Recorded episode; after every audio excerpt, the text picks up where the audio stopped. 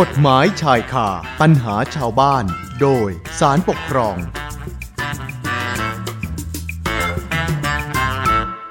ค่ะกฎหมายชายคาปัญหาชาวบ้าน โดยสารปกครอง วันนี้ก็ได้รับเกียรติจากท่านดรอนันต์คงเครือพันธ์รักษาการในตำแหน่งผู้อำนวยการสำนักวิจัยและวิชาการสำนักงานสารปกครองวันนี้หัวข้อที่เราจะพูดคุยกัน แล้วท่านจะมาให้ความรู้เรื่องด้วยเนี่ยนะคะ ในเรื่องของการเปลี่ยนอาคารที่พักเป็นโรงแรมแม่ อันนี้น่าสนใจมากค่ะนะคะ ตอนนี้ท่านก็พร้อมแล้วนะคะ อยู่ในสายนะคะ ค่ะสวัสดีค่ะพอคะ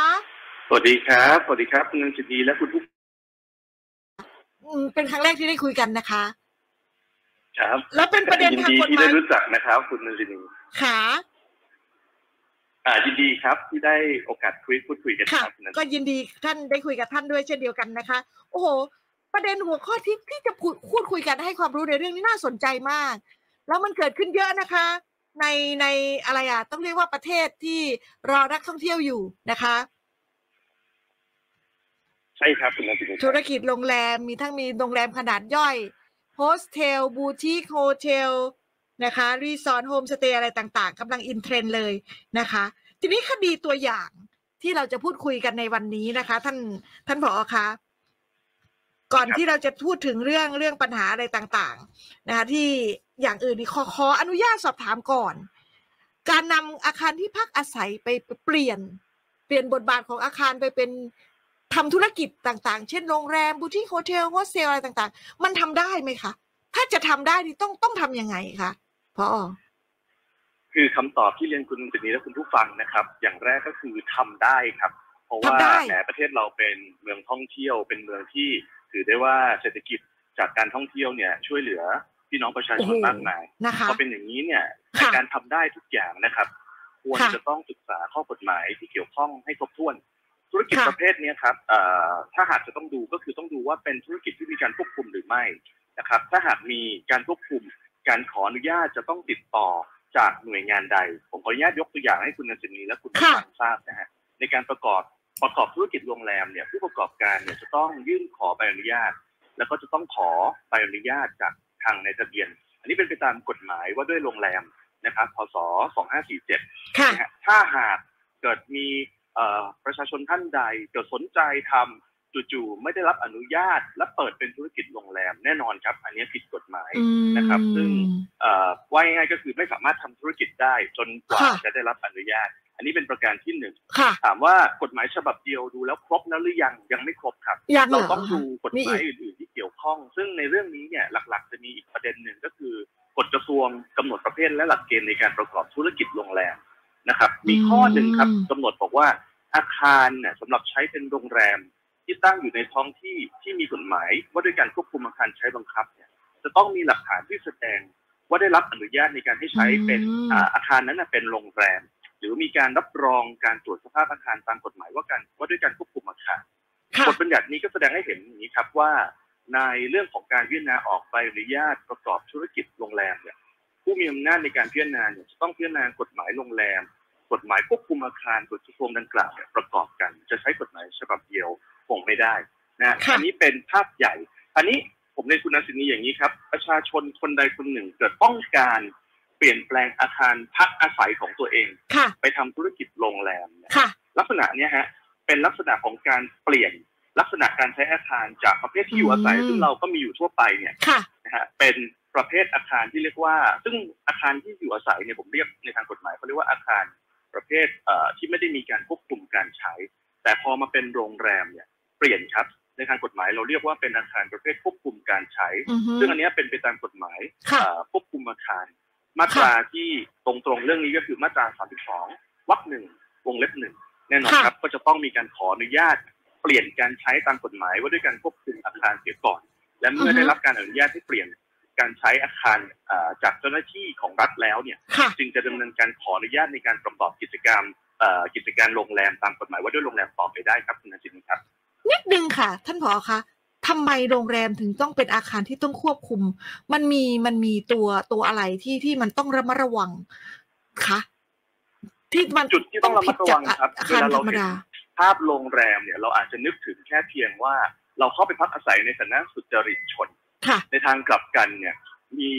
ปัญหาเกี่ยวกับความมั่นคงมากมายที่อาจจะเกิดขึ้นได้จากบุคคลที่ไม่พึงประสงค์บุคคลที่จะเข้ามา จากเอ่อนอกราชอาณาจักรโดยไม่เหมาะสม อันนี้ประการแรกประการที่สองธุรกิจโรงแรมก็เป็นธุรกิจที่ต้องใช้อาคารที่ต้องระมัดระวังครับว่าอาคารนี้ถ้าหากมีคนอยู่เยอะกว่าที่พักอาศัยอ๋อมีคนรวมกลุ่มไปในช่วงเทศกาลแน่นอนก็จะต้องมีปัญหาเรื่องของการที่มีบันไดหนีไฟหรือเปล่าอืมอืมลักอืษมณะอืที่มเป็นการควบคุมตามกฎหมายเพื่อประโยชน์ความมั่นคงประชาชแข็งแรงด้วย ใช่ไหมคะถูกต้องครับค่ะ แสดงว่าจริง ๆ แล้วการขออนุญาตสร้างโรงแรมเนี่ย ตั้งแต่แรกการปลูกสร้างเลยต้องขอใบอนุญาตสร้างโรงแรมเลยใช่ไหมคะต้องมีการขออนุญาตเอ่อปลูกปลูกสร้างโรงแรมเนี่ย อยู่ที่ว่าผ่านในการควบคุมลักษณะของโรงแรมที่เป็นเอ่ออาคารที่ถือได้ว่าเป็นการควบคุมการใช้หรือเปล่า และถ้าหากผ่านตรงนี้แล้วแน่นอนค่ะครับ อาคารที่สามารถใช้เป็นโรงแรมได้ ก็สามารถดำเนินการในเรื่องการขออนุญาต ประกอบกิจการโรงแรมตามกฎหมายโรงแรมต่อไปครับ แต่ถ้าจะมาเปลี่ยนใจทำทีหลังนี้ต้องไปเข้าอีกขั้นตอนหนึ่งก็คือต้องไปขออนุญาตเหมือนได้กันครับถือว่ามีขั้นตอนมีไหมถูกต้องครับคะมันดิฉันคิดว่ามันคงจะมีบ้างอะ ที่ที่ไม่ได้ขออนุญาต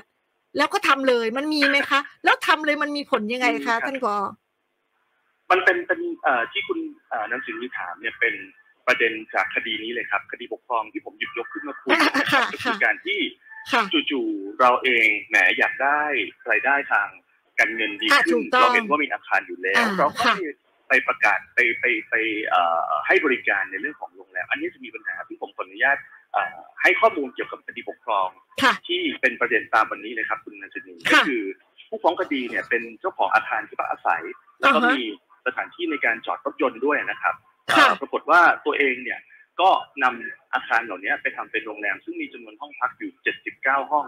แล้วก็ในการดำเนินการเหล่านี้ได้ขอมีการยื่นขอนะครับด้วยความสุจริตใจก็มีการยื่นขอเอ่อใบอนุญาตในการประกอบธุรกิจโรงแรมต่ออ่าเจ้าหน้าที่ผู้มีอำนาจปรากฏว่าเจ้าหน้าที่ผู้มีอำนาจเนี่ยเอ่อพิจารณาแล้วมีคำสั่งไม่อนุญาตค่ะเนื่องจากเห็นว่าอาคารที่ผู้ฟ้องคดีประสงค์จะทำเป็นอาคารโรงแรม เดิมเนี่ยเป็นอาคารที่พักอาศัย แล้วก็จอดรถอืมไว้ง่ายก็คือใช้อยู่อาศัยปกติอือฮึนะฮะลักษณะเนี้ยครับเป็นอย่างที่ผมนำเรียนตอนต้นเลย เป็นประเภทอาคารที่ไม่ได้มีการควบคุมการใช้ แต่โรงแรมไม่ใช่อย่างนั้นตามกฎหมาย เพราะฉะนั้นแล้วการดำเนินการอย่างนี้จึงไม่สามารถทำได้อ่าทางเจ้าพนักงานที่มีอำนาจจึงปฏิเสธ พอมีการปฏิเสธ แจ้งผู้ฟ้องคดีนะครับ แล้วก็มีการนำหลักฐาน บอกว่าถ้าสมมติว่าเอ่อต้องการที่จะพิจารณาอย่างไรก็ให้เอาข้อมูลมาประกอบในการพิจารณาด้วย อันนี้เป็นเป็นท่อนที่เกิดขึ้น ในการมีปัญหาครับเอ่อคุณนัทนีครับ แล้ว สมมติว่าทำไปก่อน แล้วไปขออนุญาตทีหลัง แต่ว่าไม่ผ่านการอนุญาตนี่ทำยังไงคะเนี่ยที่ทำไปแล้ว แล้วคดีคือมัทานงจะผู้เป็นฟ้องคเป็นดีเนี่ยฮะเป็นทางทรงไหในนคดีนี้เขาดำเนินการอย่างนี้ครับ เพราะว่าเอ่อเวลาเราพิจารณาข้อเที่จริงในสำนวนคดีของศาลปกครองเนี่ยค่ะเราจะดูข้อเที่จริงที่ปรากฏในสำนวนทั้งหมด ปรากฏว่าในส่วนที่ทางคุณนันทนีถามเนี่ยเอ่อ มีประเด็นอย่างนี้ครับ ทางการบอกว่าเอ๊ะช่วยเอาเอกสารมาบอกหน่อยสิว่ามีการดำเนินการอย่างไรอาการดังกล่าว ไม่ใช่อาการอาคารที่อยู่ภายใต้กฎหมายที่สามารถทำเป็นโรงแรมได้ เอาเอกสารมาเพิ่มหน่อยได้ไหมปรากฏในทางสำนวนเห็นอย่างนี้ครับ ว่าผู้ฟ้องคดีเนี่ยบอกว่าตัวเองจะยื่นให้ แต่ปรากฏเอกสารหลักฐานเนี่ยมีการขอผ่อนผันกับทางศาลครับ บอกว่าเอ๊ะการเปลี่ยนอาคารหรือวัตถุประสงค์ในการใช้เนี่ย ไม่ใช่ทางศาลขออภัยอ่าได้ยื่นทางเจ้าหน้าที่นะฮะเจ้าหน้าที่อือฮึบอกว่าให้30วันในการยื่นค่ะทางนี้ขอผ่อนผันเป็น180วันค่ะปรากฏว่าทางเจ้าหน้าที่ผู้มีอำนาจเนี่ยก็เห็นว่าการยื่นขอผ่อนผันระยะเวลาในการเอ่อยื่นหลักฐานในการเปลี่ยนใช้เอ่อวัตถุประสงค์ของอาคารอาคารเนี่ยจะต้องมีการแนบข้อมูลเข้ามาด้วย แต่ผู้ฟ้องอืมคดีก็ไม่ได้ดำเนินการเช่นว่านี้เลย พอค่ะมีการไม่ได้ดำเนินการทุกอย่าง ในฝ่ายของทางเจ้าหน้าที่ของรัฐ เมื่อคุณไม่มีเอกสารหลักฐานยืนยัน แน่นอนเขาก็ปฏิเสธคุณนะครับ ในมุมนี้เนี่ยก็ทำให้ทางผู้ฟ้องคดีก็เห็นว่าตนเองเนี่ยไม่ได้รับความเป็นธรรมค่ะทำไมถึงไม่อนุญาตพอเป็นอย่างนี้เขาก็เลยนำเรื่องมาฟ้องต่อศาลปกครองครับ แล้วก็ฟ้องต่อเอ่อโดยกำหนดให้ผู้ถูกฟ้องคดีเนี่ยเป็นเจ้าหน้าที่ผู้มีอำนาจคือกรมการปกครอง แล้วก็มีค่ะการฟ้องคณะกรรมการส่งเสริมและกำกับเอ่อธุรกิจโรงแรมเนี่ย ต่อศาลปกครอง โดยให้มีคำพิพากษาเพิกถอนคำสั่งของทางผู้ถูกฟ้องคดีทั้งสองที่ไม่อนุญาต ให้ทางผู้ฟ้องคดีเนี่ยได้รับใบอนุญาตในการประกอบกิจการโรงแรม อันนี้เป็นต้นเหตุแล้วก็ถือด้วยว่าเป็นทางที่นาของศาลครับคุณนสินีครับค่ะ แล้วตัดสินยังไงคะแหมมาถึงศาลปกครองท่านก็พิจารณาอย่างที่บอกครับว่าก็คืออันนี้สำนเป็นวนความคดีเยอะค่ะรายละเอียดเยอะข้อเท็จจริงเยอะค่ะพอท่านตรวจดูทั้งหมดแล้วท่านพิจารณาอย่างนี้ครับท่านบอกว่าคดีนี้เนี่ยทางผู้ฟ้องคดีเนี่ย ได้รับอนุญาตให้ก่อสร้างอาคารอืมนะครับเพื่อใช้เป็นอาคารที่พักอาศัยและการจอดรถยนนั่นสิต์ตามปกติค่ะแต่ต่อมาเนี่ยเอ่อเมื่ออาคารดังกล่าวก่อสร้างเสร็จแล้ว ผู้ฟ้องคดีก็ประสงค์จะประกอบธุรกิจจะเปลี่ยนโรงแรมดังนั้นศาลจึงเห็นว่าเป็นเรื่องที่ทางผู้ฟ้องคดีเนี่ยประสงค์จะใช้อาคารซึ่งเดิมเป็นอาคารที่พักอาพัศักยอาศัยมาเปลี่ยนสภาพเป็นโรงแรมนะครับ ซึ่งเป็นอืมประเภทอาคารควบคุมการใช้พอเป็นค่ะอย่างนี้แน่นอนในยยะของมาตรา 32วรรคหนึ่งวงเล็บหนึ่งที่ผมนำเรียนไปเมื่อตอนต้นในกฎหมายว่าด้วยการควบคุมอาคารก็บัญญัติเอาไว้ตรงข้ามว่าง่ายก็คือ ถ้าจะทำทำต้องขออนุญาตเสียก่อน นอกจากนี้นะครับจะมีประเด็นหนึ่งที่สำคัญที่ศาลท่านพิจารณาก็คือว่าขั้นตอนการเปลี่ยนการใช้อาคาร มีการยื่นใบอนุญาตต่อผู้มีอำนาจ ซึ่งเคสเนี้ยครับอย่างที่ผมนำเรียนเลยก็คือ การยื่นคำขอจะต้องยื่นต่อเจ้าพนักงานท้องถิ่นก่อน จู่ๆ จะมีความรู้สึกว่าอยากจะประกอบอะไรจะทำอะไรในธุรกิจอือฮึสำคัญสำคัญที่มีผลต่อความปลอดภัยของอาคาร หรือผู้คนที่อยู่อาศัยรายรอบเนี่ยไอ้อย่างเงี้ย จะไม่สามารถทำได้กับคุณสินครับ ค่ะอ่าแล้วทีนี้ขอถามต่ออีกนิดนะคะ ในส่วนของหลักฐานใบรับรองการตรวจสภาพอาการที่ผู้ฟ้องคดียื่นประกอบคำรับใบอนุญาตประกอบธุรกิจโรงแรม ไม่สามารถนำมาใช้แทนใบอนุญาตเปลี่ยนการใช้อาคารที่พักอาศัยเป็นโรงแรม อันนี้ใช้แทนกันได้ไหมคะคือผมเรียนข้อมูลทางคุณสินอย่างนี้ครับ คือในคดีเนี่ย การยื่นอะไรก็ตามเนี่ย บางครั้งเนี่ย ความรู้สึกของประชาชนเราเราๆก็จะรู้สึกว่า เอ๊ะเรามีเอกสารอย่างหนึ่ง เรามาใช้แทนอีกอย่างหนึ่งได้ไหมค่ะคดีเนี้ยครับเอ่อทางฝ่ายผู้ฟ้องคดีก็มีการเอาเอกสารฉบับหนึ่งเลยที่คุณนันทนีบอกเลยก็คือ เห็นว่าการเปลี่ยนควบคุมการใช้เปลี่ยนวัตถุประสงค์ยังไม่ปรากฏใบอนุญาต ก็เลยเอาใบที่บอกว่าเอออาคารฉันก็มีความมั่นคงแข็งแรงอยู่ดีนี่นาอ่าซึ่งลักษณะของเอ่อเอกสารเหล่านี้ครับอย่างที่บอกครับไม่สามารถใช้แทนกันได้ เพราะว่าใบรับรองในการตรวจสภาพอาคาร เป็นไปตามวัตถุประสงค์ของกฎหมายอีกฉบับหนึ่ง ที่จะดูว่าสุดท้ายแล้วโครงสร้างหรือความปลอดภัยในการใช้อาคารค่ะเป็นอย่างไรบางครั้ง อาคารที่เราเราอาศัยอยู่ก็จำเป็นต้องทำเหมือนกันถ้าหากมันมีความเสี่ยงในเรื่องของโครงสร้างค่ะเพราะฉะนั้นวัตถุประสงค์ ในเรื่องของใบรับรองเกี่ยวกับเรื่องของสภาพอาคารเนี่ยจะเป็นเรื่องของความมั่นคง ความปลอดภัยที่เกิดจากการใช้อุปกรณ์ต่างๆ ของที่อยู่อาศัยอือฮึวัตถุประสงค์อันนี้จะต่างครับ ถ้าหากเป็นเรื่องของการเปลี่ยนประเภทการใช้อาคารเนี่ยจะต่างตรงที่ว่าจะดูแลเกี่ยวกับเรื่องของการผังเมืองจะดูแลเกี่ยวกับเรื่องของการอำนวยความสะดวกแทนค่ะทางด้านการจราจร เพราะว่าคุณก็ไม่สามารถจะใช้พื้นที่อ๋อจากที่มีคนมาอาศัยอยู่เยอะๆเกะกะละลานจนทำให้ทาง เดินทางสัญจรมีปัญหาที่จอได้ดรถอันเนี้อะยไรต่างพอใช้กันคนละวัตถุประสงค์ๆแหมค่ะเหมือนกับเพลงครับ ไม่อาจใช้แทนกันได้ครับอ๋อพอคะคืออย่างนี้ คือคือใบอนุญาตก่อสร้างอย่างอย่างตึกแถวนี่นะคะ ที่เขาระบุว่าใบขออนุญาตเป็นปลูกสร้างพาณิชย์พักอาศัย มันจะไม่มาครับเข้าองค์ประกอบการทำโรงแรมได้ไหมก็พาณิชย์อะนะคะ ได้ไหม คือวัตถุประสงค์ของโรงแรมเป็นโรงแรมโดยเฉพาะเลยครับอย่างที่นำเรียน เป็นอาคารที่ต้องควบคุมคำนี้เป็นความหมายกว้างอืมพอเป็นความหมายกว้างเนี่ย การพาณิชย์ก็อาจจะหมายถึงธุรกิจประเภทอื่นสมมโรติงแรมว่าผก็ได้หนะรือว่าทางคุณอะไรนะครับ เป็นโรงแรมก็ได้ใช่ไหมพาณิชย์เนี่ยไม่ได้อยู่ในครับข่ายไหมไม่ได้การนะพาคะณิชย์อย่างที่บอกครับการพาณิชย์เป็นความหมายอย่างกว้าง เพราะฉะนั้นอืมพอเป็นความหมายอย่างกว้างเราอาจจะประกอบแค่ขายของธรรมดาค่ะซึ่งแน่นอน มีมันเอ่อคนผู้พักอาศัยอยู่ไม่ได้มากขึ้น แต่ในทางโรงแรมไม่ใช่แหมช่วงพีคๆอะมีอาจจะมีคนมาอยู่หลายสิบหลายเกือบร้อยครอบครัว อันนี้อืมการดูแลในเรื่องอาคารในเรื่องความปลอดภัยค่ะบันไดหนีไฟการจราจรที่จะเกะกะเอ่ออมส่วนอื่นอันนี้ต้องดูทั้งหมดครับวัตถุประสงค์เลยต่างกันครับคุณนันทินีครับ ก็ใช้แทนไม่ได้ทำแทนไม่ได้เหมือนกันถูกต้องครับค่ะอ่าพอคะมีมีอะไรที่จะ อยากฝากถึงไหมคนที่อาจจะทำอยู่นะตอนนี้โดยยังไม่ได้ขออนุญาตอะไร แต่ว่าดำเนินธุรกิจไปแล้ว หรือว่าคิดจะทำเนี่ยหนึ่งสองสามคุณจะทำยังไงคะความไม่รู้ว่ากฎหมายเขียนอย่างไร อันนี้เป็นเรื่องปอืกตินะครับมแต่อย่างที่บอกครับ ที่เดี๋ยวนี้ปัจจุบันเนี่ยเรามีองค์กรปกครองส่วนท้องถิ่นนะฮะในกรุงเทพท่านเดินไปถามเขตได้ ใน เอ่อเขตนอกจากกรุงเทพมหานครท่านเดินไปหาเทศบาลได้ท่านเดินไปถามอบตอบจได้ อย่างนี้ยครับ เป็นจุดที่ผมว่าตั้งต้นในการที่จะรู้ว่าสิ่งที่เราทำไปแล้ว หรือว่าสิ่งที่ต้องการจะทจะทำอย่างไรดีที่จะเป็นไปตามเงื่อนไขผมเชื่อว่าเจ้าหน้าที่ของรัฐ สามารถที่จะให้ข้อมูลเหล่านี้กับทางประชาชนที่ต้องการทำธุรกิจได้ และการทำธุรกิจอย่างนี้ยฮะถ้าหากเป็นไปตามกฎหมายนะครับ คุณนันชินีค่ะเราไม่ต้องกลัวอะไรเลย เราสามารถดำเนินการไปตามปกติ มีใครมาตรวจสอบทุกอย่าง ก็ไม่สามารถที่จะก่อให้เกิดความรำคาญแก่เจ้าของธุรกิจได้เลยค่ะผมอยากฝากประเด็นสุดท้ายให้กับทางคุณนันทนีและคุณผู้ฟังด้วยครับ ถ้าหากดูแล้วคดีนี้อาจจะเป็นประโยชน์ ผมอยากจะฝากให้ลองดูครับ มีคำพิพากษาศาลปกครองสูงสุดที่ออ่างหนึ่งหนึ่งสองศูนย์ทับสองห้าห้าเก้าอันนี้จะเป็นเลขคดีของคดีที่เราพูดกันในวันนี้ แล้วก็ทางคุณผู้ฟังสามารถที่จะดูรายละเอียด เพื่อให้การดำเนินการธุรกิจของท่านเป็นไปตามกฎหมายได้อย่างสมบูรณ์ครับคุณนันทนีครับค่ะ อ่า อันนี้ มันมันมีมันมีสมมุติว่าคดีต่าง ๆ พวกนี้ค่ะ มันเข้าสู่ศาลครัปบกครองนี่ถือว่าเป็นสุดท้ายหรือยังคะที่สุดหรือยังคะหรือเขาจะไปนำเรียนตู้อย่างนี้สครัอบสอทางศาลต่อสู้ศาลอื่นอีกศาลไหมปกครอง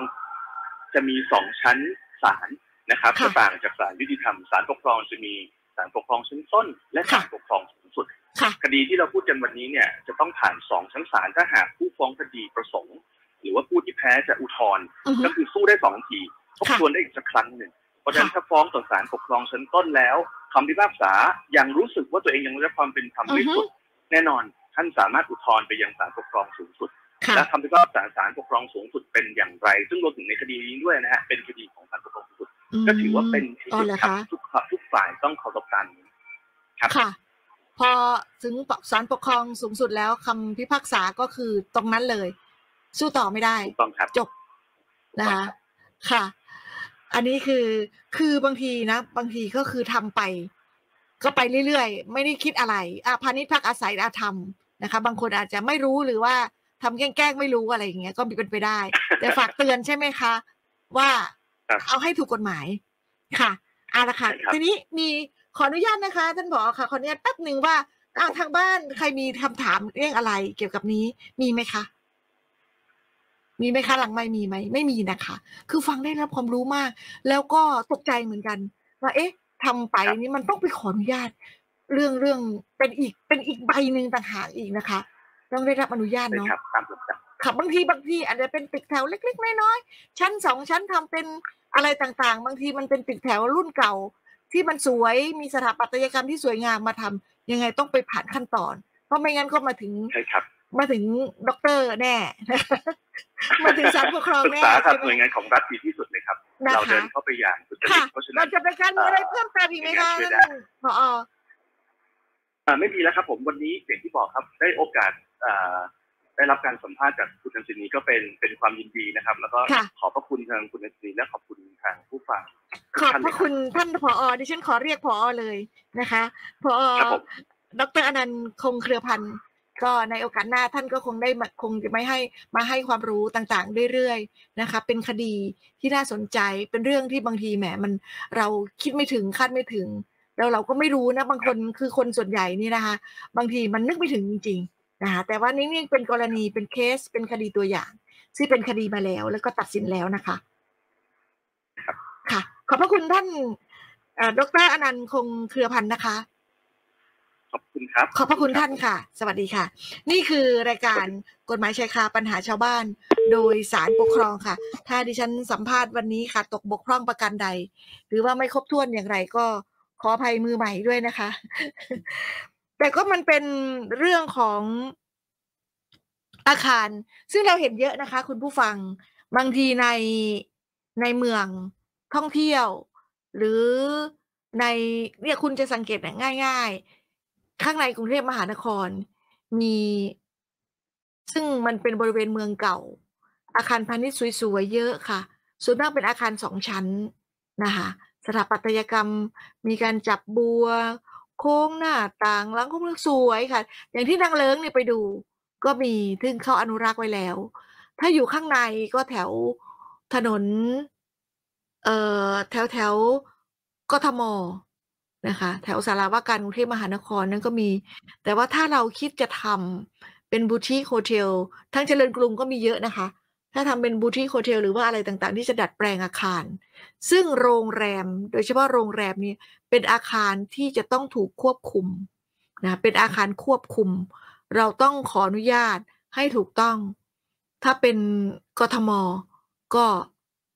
หารือกับสำนักงานโยธาของกทม นะคะ หรือว่าทางเขตนะคะถ้าเป็นต่างจังหวัดก็เนี่ยค่ะที่ว่ากับอำเภออยู่ยงการโยธาอ่าอบตอบจนี่ต้องไปศึกษาหาข้อมูลนะคะจะจำทำโดยที่เราคิดว่าเราจะทำได้เลยไม่ได้นะคะแล้วเป็นคดีแล้วมีตัดสินแพ้ชนะกันแล้วด้วย เป็นคดีตัวอย่าง เป็นเรื่องตัวอย่างที่ทางศาลปกครองหยิบยกขึ้นมาพูดคุยสำหรับวันนี้ค่ะ กฎหมายชายคาปัญหาชาวบ้าน โดยสารปกครอง